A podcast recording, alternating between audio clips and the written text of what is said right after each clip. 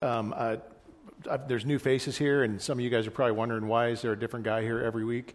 Um, because there's three pastors at the door. We don't have a lead pastor. We have three co-equal pastors. Uh, we believe that we, the three of us together, make one decent pastor. Like we're better, we're better with each other. It's not. It's, it's, it's funny, but it's actually not. It's true, really. So, um, so each week, you know, you might see somebody else come come through here. There are some consistents here. There's always like you've always got you know Mike, one of the deacons. You've always got Craig, one of the deacons, and Jacques. They're here every week. Usually, there's at least one or two pastors here uh, every week as well. But anyway, if you've never seen me before and you're wondering, I, am Pastor Brent, and uh, it's really good to to be with you guys today. Okay, so we are going to be in uh, Matthew chapter 19 this morning, if you want to turn over there. Uh, this morning, we're going to be looking at a parable. Parables are uh, tricky.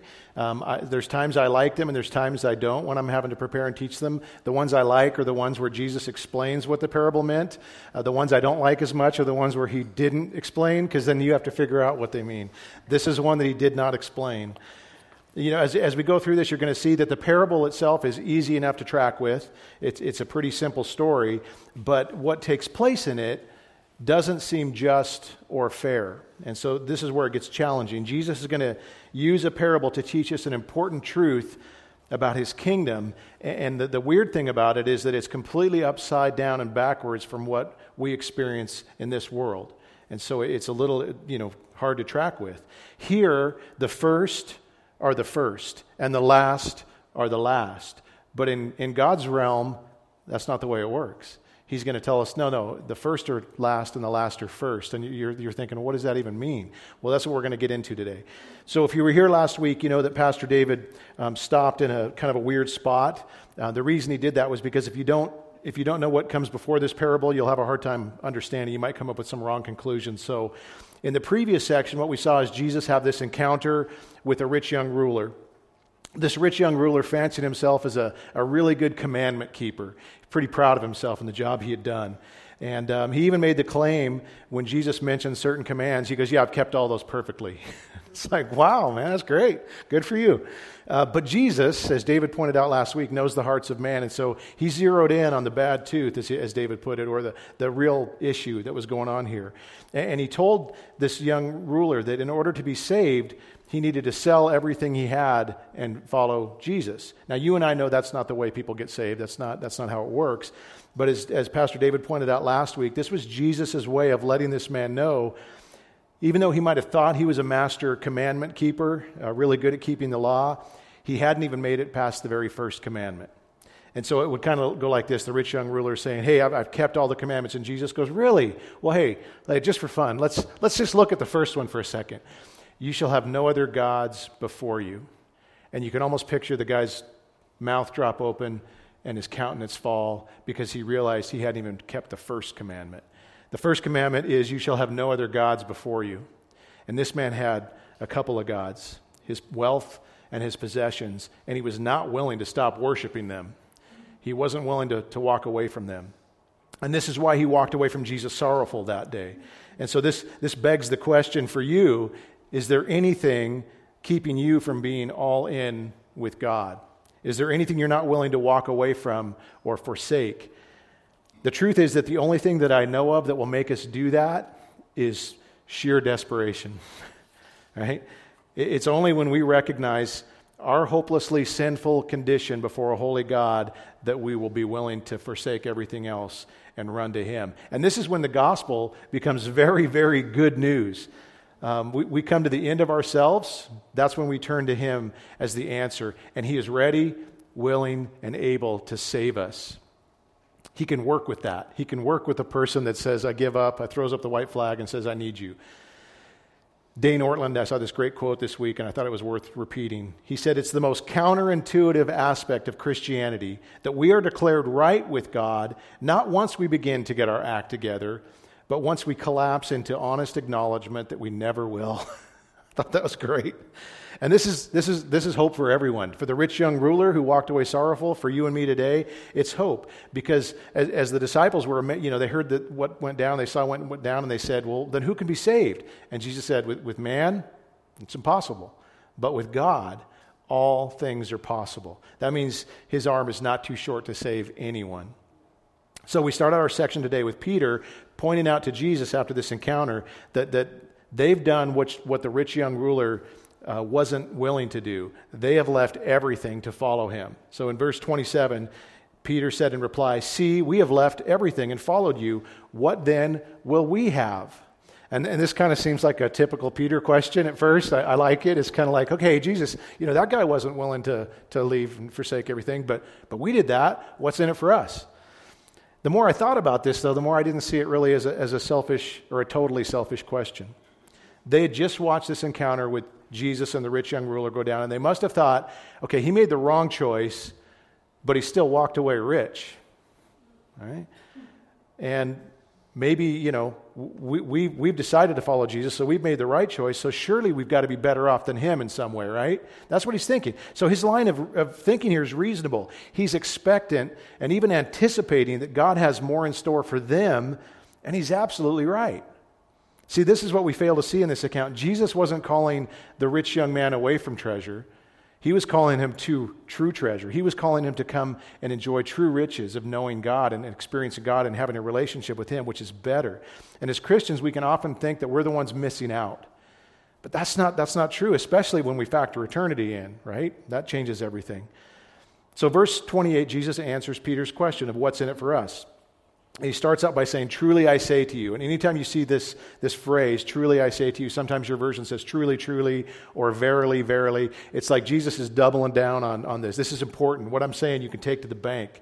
This is, this is something you can, you can have. And so he says, Truly I say to you, in the new world, when the Son of Man will sit on his glorious throne, you who have followed me will also sit on 12 thrones, judging the 12 tribes of Israel.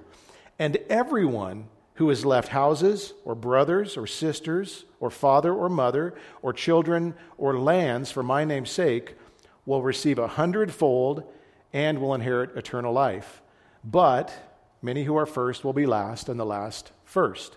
So he's basically telling them the rich young ruler ain't got nothing on you, uh, you 12. You, know, you guys are actually going to go and sit on, you're, you're going to become like rich rulers in my kingdom. You're going to sit on 12 tro- thrones. And, and it's pretty impressive what he tells them. But it doesn't just involve them. I love that he says, and everyone, everyone who leaves, you know, who, who, who basically leaves everything else to get me is going to be rewarded. They're going to be blessed beyond imagination. I don't know what that means a hundredfold. You know, and then he says, oh, and plus eternal life. You know, hundredfold and eternal life. Well, that's, that's a lot, whatever it is. It's, it's, it's definitely pretty exciting to think about. So if you're a Christian who's ever asked yourself, is it worth it to take up my cross, to die to self, um, to give up all this world has to offer to follow Jesus? Is, is it worth it? Or as Peter puts it, what's in it for me? Everything.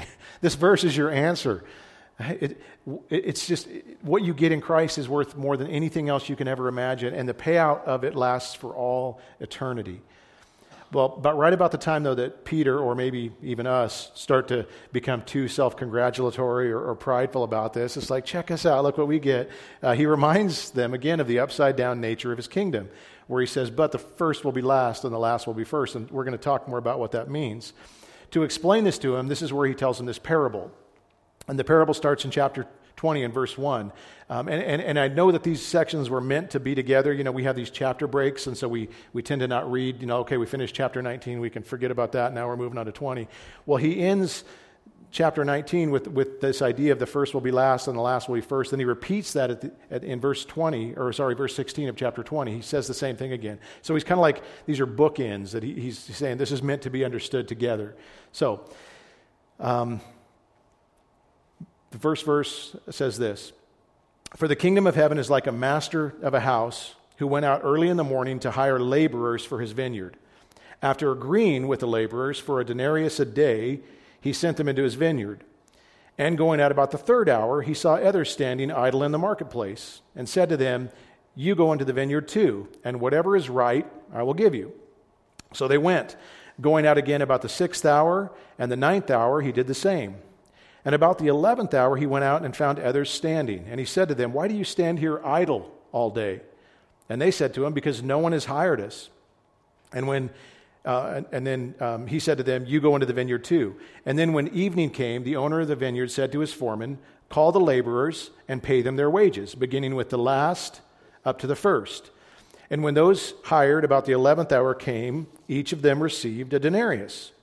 Now, when those hired first came, they thought they would receive more, but each of them also received a denarius. And on receiving it, they grumbled at the master of the house, saying, These last worked only one hour, and you have made them equal to us who have borne the burden of the day and the scorching heat. But he replied to them, Friend, I am doing you no wrong. Do you not did you not agree with me for a denarius? Take what belongs to you and go. I choose to give this last worker as I give to you.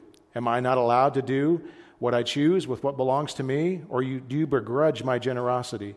So the last will be first, and the first last. Now, this is a good time to point out that parables are descriptive and not prescriptive. So if you're a business owner, don't, don't, you don't read this and think, oh, I'm going to put this into place. This will be a great model to follow for my business. No, you'll go bankrupt. This is terrible business idea. You're going to have angry employees all day long. So prescriptive, not descriptive. Um, so let's break down the parable. It starts out with the kingdom of heaven is like. So this is telling us something important. It's telling us we're dealing something completely different than what we're used to. We have to think differently about it. This is a different economy, different value system, a different paradigm. And if we're thinking about this in a worldly way, it's going to seem unfair and it's just going to make us upset. So we need to understand that this is meant to challenge and correct our way of thinking. This is kingdom thinking, not worldly thinking. Kind of like the Beatitudes do. You know, when we read the Beatitudes, he's like, hey, the, the, the meek will inherit the earth. And it's like, that's not how it works. it, it is in God's economy. You know, those who mourn are going to be the ones that are blessed. That's, it's totally upside down and backwards. So we start out with this master of a house who owns a vineyard. The implication is that it's harvest time, and uh, the, there's a lot of work that needs to be done, and his normal staff that he has isn't going to be enough to, to do all the work. So he's got to go out and hire day laborers. Uh, being a day laborer was not a great way to make a living then, still not really a great way to make a living now, because you never know if there's going to be work that day, what kind of work you're going to do, how much you're going to get paid, any of those things. The one thing you do know is that if I don't work, my family doesn't eat. So it's, it's, a, it's kind of a serious thing. Um, day laborers kind of held a, a, low status in that culture. Um, slaves and servants at least had steady income, had a steady job. They knew what they were going to get paid. These guys didn't. So when the vineyard owner approaches them at the beginning of the workday and offers them a denarius, a day's wages, to come, they would have been thrilled with that offer because that, that was what a Roman soldier made. A denarius was the equivalent to what they made. It's a good wage. Uh, probably not as good a wage as they were normally, you know, getting. So they, they were probably pretty happy. And it points out that those hired first agreed on the amount. So it's kind of like they, they shook hands, made a contract. Yeah, we agree with that. It's a good wage. We'll do it. They knew what they were getting into. Now, all the other workers in this story, they were just told, whatever is right, I will give you. So it's kind of open ended. They're hoping that the guy does right by them, but they don't know. There's no agreement there. Now, the workday at that time, which sounds horrible, started at 6 a.m. and ended at 6 p.m. That's, you know, yuck, right? That's the way it was. So the 6 a.m. Uh, group gets to work first. After the first three hours passed, the assumption is that the, the landowner looked around, saw there was a lot more work than the workers, and so he went back to the marketplace and uh, knew that he needed to hire more. And he did this at 9 a.m., at noon, at 3 p.m., and at 5 p.m., which is just one hour before quitting time. So you want to be in that 5, 5, 5 p.m. group, right? Uh, when, he, when he asked the group, the last group there, standing um, waiting there, uh, he said, You know, why have you been idle all day in the marketplace? You've stood here 11 hours. Why? And the answer was because no one wanted to hire us. Nobody wanted us. He said, You know what? I want you. And he, and he pulls them in. And this is where things start to get weird in the vineyard. Uh, it was customary, according to Old Testament law, you would pay the, the workers at the end of the day. Every day you had to pay them at the end of the day because they were relying on that income to feed their families. So imagine you're one of the workers that was hired first.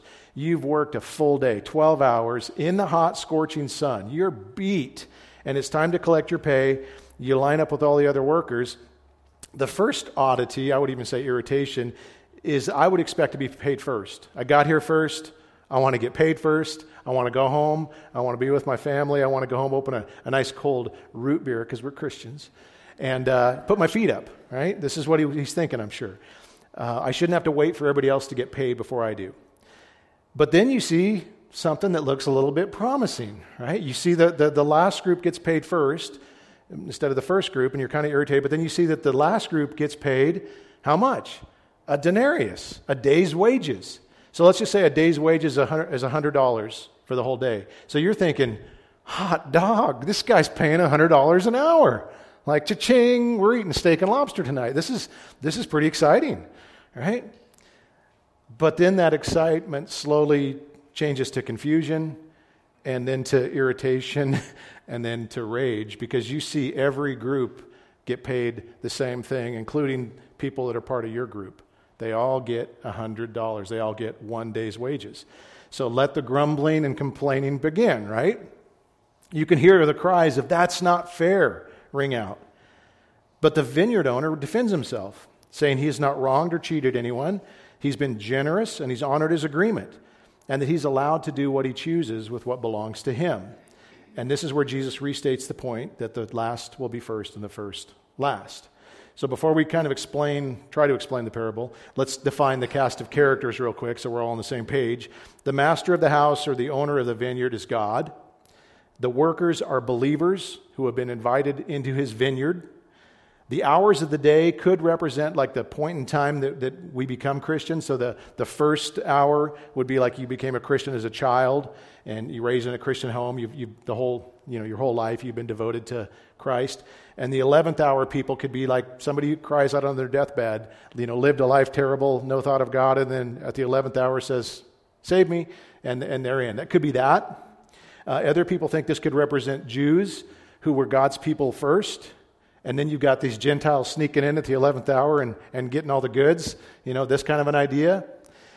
It, it could also just simply refer to the amount of time and effort each of us puts in. So, some, some Christians I know have just, they're just so devoted to Christ. They're always serving. They're always at church. They're always, they're, they're, they're 12 hour Christians, right? And then there's some of us that are like, you know, every once in a while you pick up your Bible and, you know, dust it off you know, read something. You're, you're the last hour kind of Christian. Could be that. The wages, by the way, though, um, they generally just refer to eternal life and not necessarily to rewards we may receive in heaven. There are other passages that talk about rewards, potential rewards. I don't think this is one of them. This is just speaking of eternal life. This is the wage earned. Not earned, but the wage given. Sorry. We'll get more into that. Uh, Okay, so what do we, what do we learn from this parable? What are the big takeaways that we need to see here? Uh, the first one we're going to look at is that God wants the needy. Second one is comparing is dangerous. The third one is that God is absurdly generous. The fourth one is that there is no place for grumbling in the vineyard. And then the last one is that grace is the great equalizer. So, first one is that God wants the needy.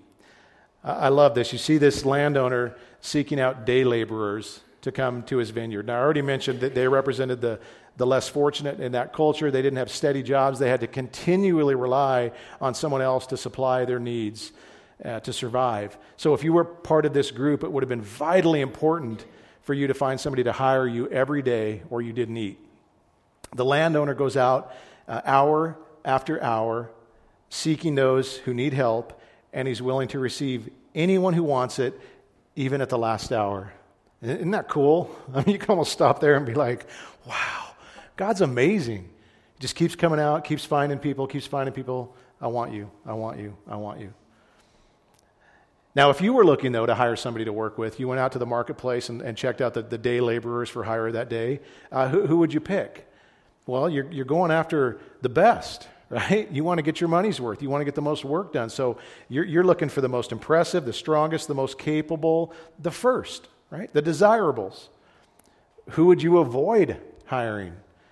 Well, you're not going to hire the weak or the disabled or the people that aren't very smart. You know, the guy that doesn't know how to use a hammer or whatever. You're not going to pick those guys. You're not going to pick the unreliable. You certainly don't want the addicts coming in there, right? Uh, the people with bad reputations. You know, you don't want the, the last. You don't want those guys.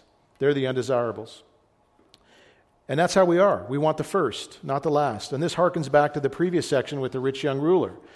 He seemed like the perfect candidate to be picked by God, and the disciples were shocked that he didn't make the cut. It's like, why wouldn't you want this guy? Why, why, why wouldn't he qualify? And then, and then, especially when you consider who Jesus really, you know, who he did pick and who he did choose, he picked the 12. Again, they weren't the cream of the crop. You know, they get 12 thrones, you know, coming up here, but I mean, at that time, they're not impressive. They're the last. but they're the ones that get to sit on these thrones. It's kind of crazy to think about. Again, you just get this kind of upside down, backwards thing going on. So God not only invites all of these workers into his vineyard, but he also pays them above and beyond what they deserve. God wants the needy, especially the most needy. And I love this about him. He wants the people no one else wants. And he doesn't leave them, leave them out or forget about them, he, he seeks them out. So that's the first thing we see. The second thing we see, and this one's a, a big deal, is comparing is dangerous. This is where all the drama in the, in the vineyard begins that day. Right? Everyone was completely happy about their situation until they started comparing themselves to everybody else. So, if the people that had worked for 12 hours that day had gotten paid first and didn't even see what the other people would have gotten paid, they would have walked away totally happy that day. If they didn't know what the other people got paid, they'd have been fine. They'd have been just fine. Would they have felt cheated? Nope. No, they would have been on their way, feeling good. When we start to compare ourselves to other people, though, this is where the danger begins. Why? Well, lots of reasons. One of the first things that I want to point out is that we don't know the whole story. You know, we, we do this comparison thing, but, but we're making comparisons based on our own assumptions and the vantage point that we have. And it may not be accurate at all. So, for instance, I, I, know a lot of you guys might hate social media. I don't like it a whole lot, but if you're ever on it, you, you see this thing play out. Um, if you were to look at the lives of most people on social media, what would your conclusions be? You would conclude that everybody else is living their best life and that your life stinks in comparison to theirs. Okay? They have better homes, they have better families, their kids behave, they have way better outings, their meals are superior to your meals, they have better hair days than you. I mean, their life is a life to be envied. That's what we think. But the truth is, they just have better filters they run their pictures through, and they know how to use Photoshop, you know? Not, not really, not exactly, but, but you're not getting the real picture. You, you often see people just pretending. They're pretending to be happy and blessed, when in reality, they're probably insecure like we are. They're probably embarrassed about certain things in their life, and they don't want anybody to know the truth. So, so they create this false reality the way they wish their lives really were. And, and the sad thing is, we get duped by it. We see it and we're jealous about it.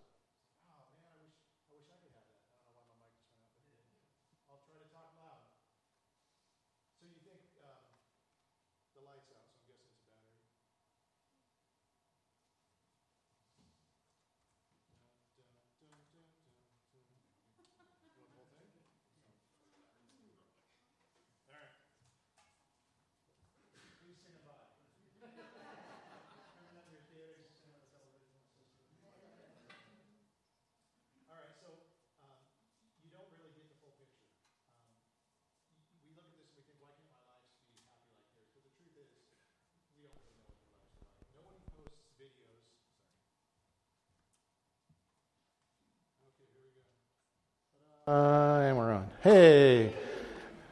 Big applause. Thank you to the crack staff. Appreciate it. All right. They don't get paid. they don't even get a day's wage. They just show up and work for free. Okay, sorry. So back to what we're saying. Um, nobody posts videos that are real. Nobody posts videos of their kid at the grocery store throwing a tantrum because he doesn't get his candy. You don't see that. Nobody posts a picture of the, the spouse fight that you have, you know, where you're yelling at each other and then the door slams and you walk out of the house mad. You're not seeing that. You don't get to see like the pile of dirty dishes growing out of the sink or the mold growing in the shower. Nobody posts that. Uh, nobody's posting pictures of like the final, you know, late payment notices they're getting from their credit card company or opening up their medicine cabinet and showing you all the meds they're on. Nobody's showing you this stuff. We don't see it.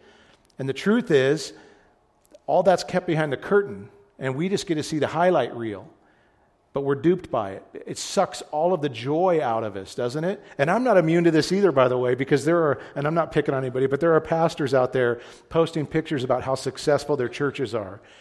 And I see this all the time. It's like, wow, that's a lot of baptisms. And that's, you know, they're doing all these great things. And I'm over here just going, man, you know, you feel like you're either deflated or, or you're just envious when you see it. The point is that we're assuming things that may not be remotely true about people whose lives may actually be just like ours, or maybe even worse at times. Now, even though we probably realize this, I don't think this is a surprise to any of you, we're still committed to the comparison. We're just it's, why do we have to do this? Why must we categorize people into groups like the first and the last, and the haves and the have nots, or the, the deserving and the undeserving? And at the end of the day, the, the, the reason is because it, it, makes us feel better about ourselves. If we can find somebody that we can put below us, we, we feel better.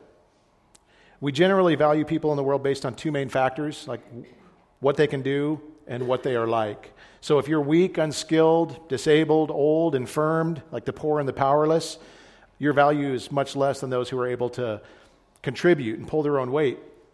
And we do this also with what people are like. If you're a foreigner, a minority, a child, a woman, a Gentile, a tax collector, or heaven forbid, a sinner, um, you don't deserve the same treatment and blessings that others do. And this is what happened in the vineyard that day. It became a, a comparison, you know, uh, situation. And, and, and, this still happens around us all time today. We categorize people based on the determined worth that we give them. And of course, we always put ourselves in a high category. You know, we're in the group of the first. We're the good ones for sure. Um, we deserve, you know, plenty of blessings and, and goodness from God, and, and, you know, we show ourselves lots of grace and mercy when it comes to this thing.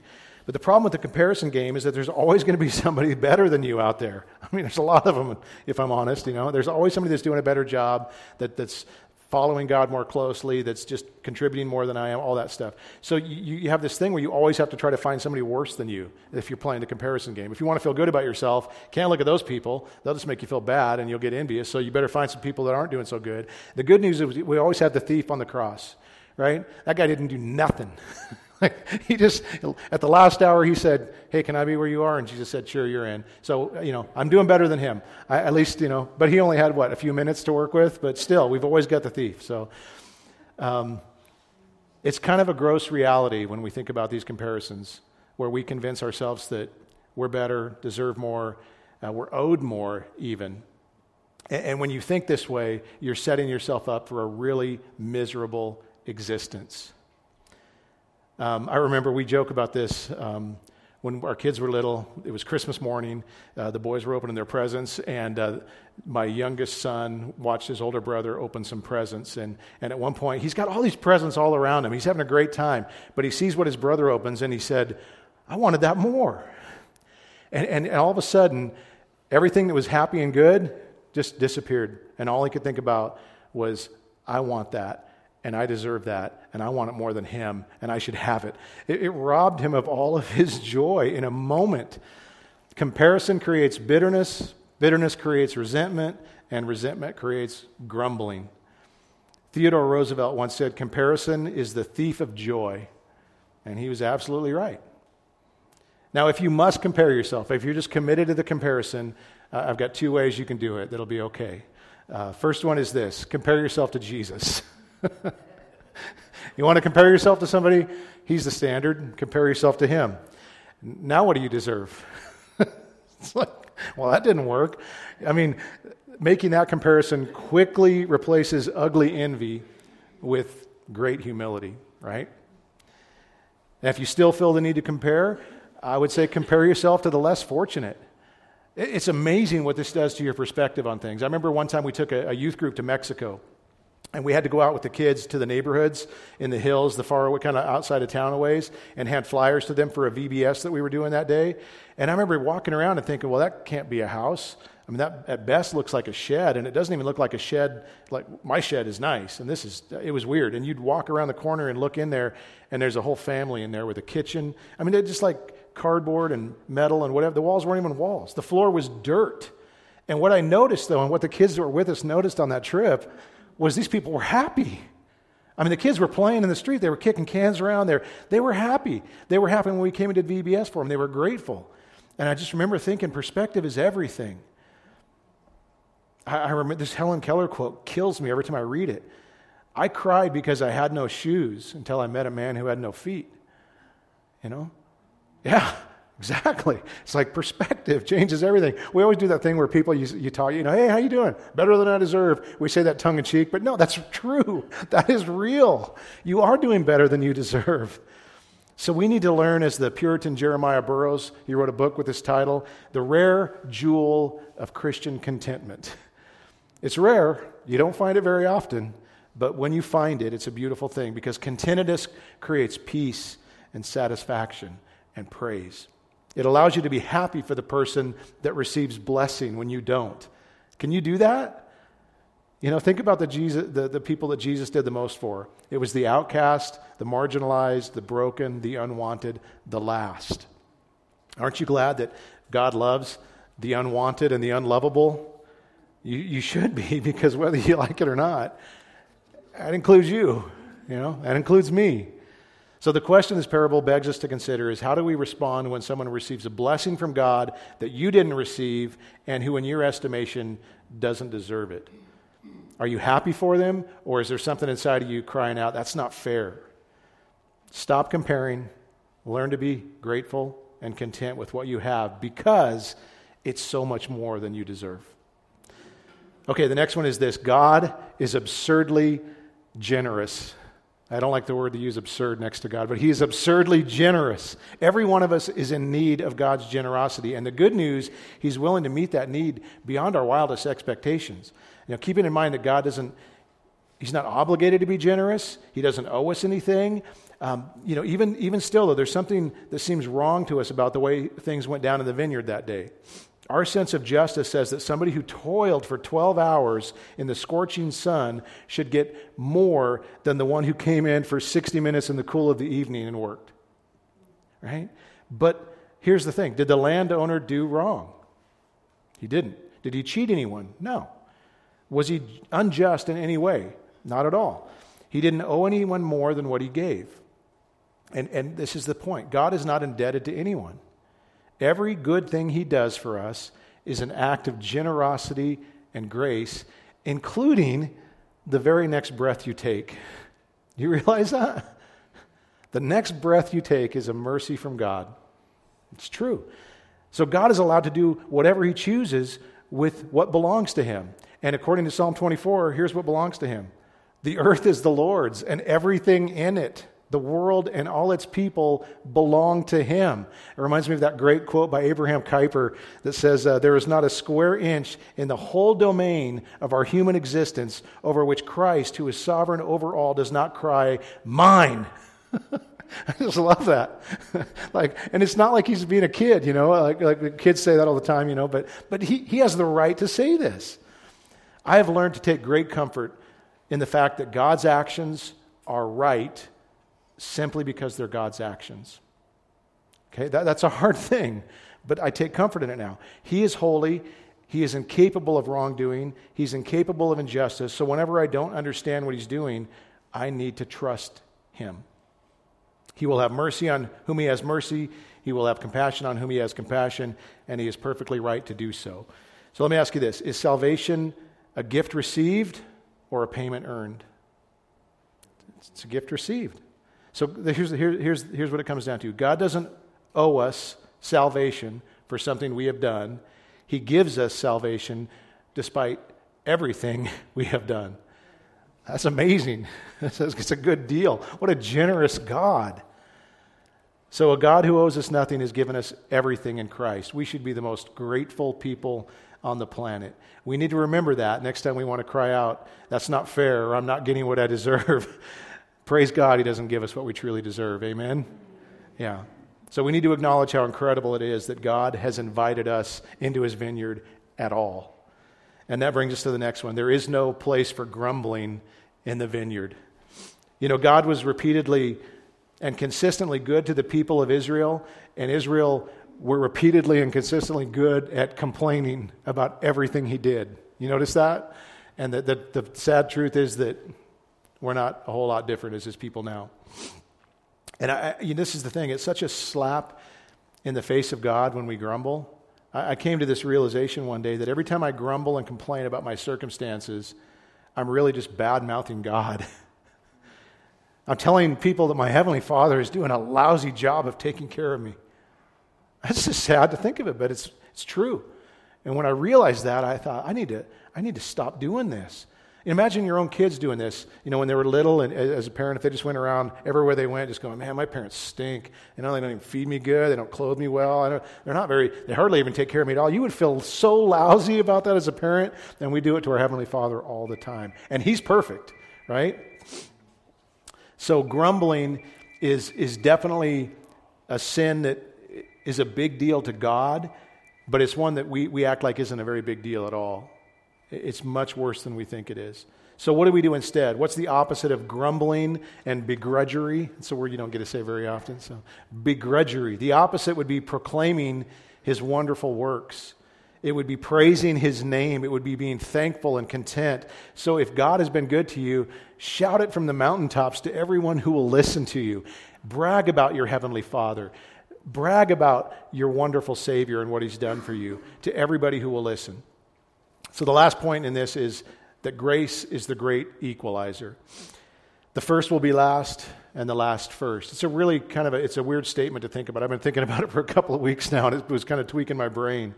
But this has, has to do with the way we view and evaluate people, right? We, we, we say this person is, is first because of these things, and this person is last. And, and what God's kingdom does, it, it's almost like, you know, sometimes when you shine a light through a prism, it, it changes the way everything looks. I feel like this is what this is. It's like we see the first and the last so clearly, and, and we have God, you know, in his kingdom, all of a sudden, he takes these things and goes, and now all of a sudden, we're seeing him in a totally different way.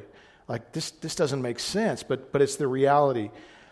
God takes this incorrect perspective we have and he fixes it. So it's not about the amount of work we do or the amount of worth we have that determines what God gives us, it's his grace alone. If we all got what we deserve, none of us would go to heaven. If, if, if grace is the, the difference maker, apart from it, we'd all be doomed. Uh, the best of us, the worst of us. That's, that's the reality. So, John MacArthur had a really good illustration that helped me with this. I'm going to kind of paraphrase it, but he was talking about when we run races. Say you have 10 people running a race. Um, how can you have a race run with 10 people where people finish first and last? Uh, the only way to do that is if everybody crosses the finish line at the same time. So that, you know, otherwise the first are first and the last are last. But if everybody is the first and the last at the same time, that's the only way it makes sense. And I think this is what Jesus is saying here. We all finish the same because of him, not because of us. Do we deserve to finish the same? No. But because of his amazing grace and generosity and goodness, we all finish the same. We all inherit eternal life. It's amazing. Have you left everything to follow Jesus? You won't be disappointed if you do. When we line up at the end of the day to collect our pay, we get eternal life and a hundredfold to boot, whatever that ends up being. But until that day comes, don't fall into the trap of comparison because it will steal your joy and it will cause you to grumble against your amazing God. Trust that God knows what's best, that He's working out His plan and purposes through what He does, even when it seems like it's not fair or just. We don't know how He works. I don't understand these things. I really don't. I don't know why some have a lot and some have a little. But I know that as a good father, he knows what's good for his children. He knows that some of us can handle riches and some of us it would destroy, right? Most of us are daily bread people. We have what we need, and that's good. If we had more, we'd forget him. If we had less, we'd be tempted to steal. That's what the proverb writer said. I don't know why God blesses one person and lets another go through devastating things. I don't know why I was born in this country and another Christian was born in China or North Korea and is scared right now because they're following Christ. And I'm over here just living my, you know, it's like, I don't know why these things are the way they are. Is it because I deserve it? Certainly not. Is it because they deserve to, to go through more hardships? No, that's not it. Our God loves us, and He's gone to great lengths to make sure that no one gets forgotten, no one gets left behind. We're all taken care of, we're all provided for provided for, regardless of how smart we are, how skilled we are, how strong we are, how popular we are, any of that. So when you ask the question, what's in it for us? I love this verse we'll end on before we take communion. Is 2 Timothy 4.